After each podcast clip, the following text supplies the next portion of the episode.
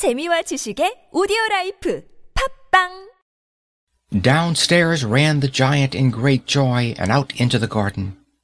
He hastened across the grass and came near to the child.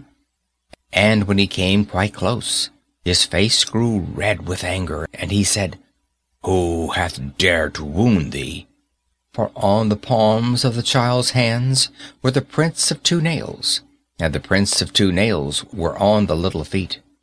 Who hath dared to wound thee? cried the giant. Tell me, that I might take my big sword and slay him. Nay, answered the child, but these are the wounds of love. Who art thou? said the giant, and a strange awe fell on him, and he knelt before the little child. And the child smiled on the giant and said to him, You let me play once in your garden. Today you shall come with me to my garden, which is paradise.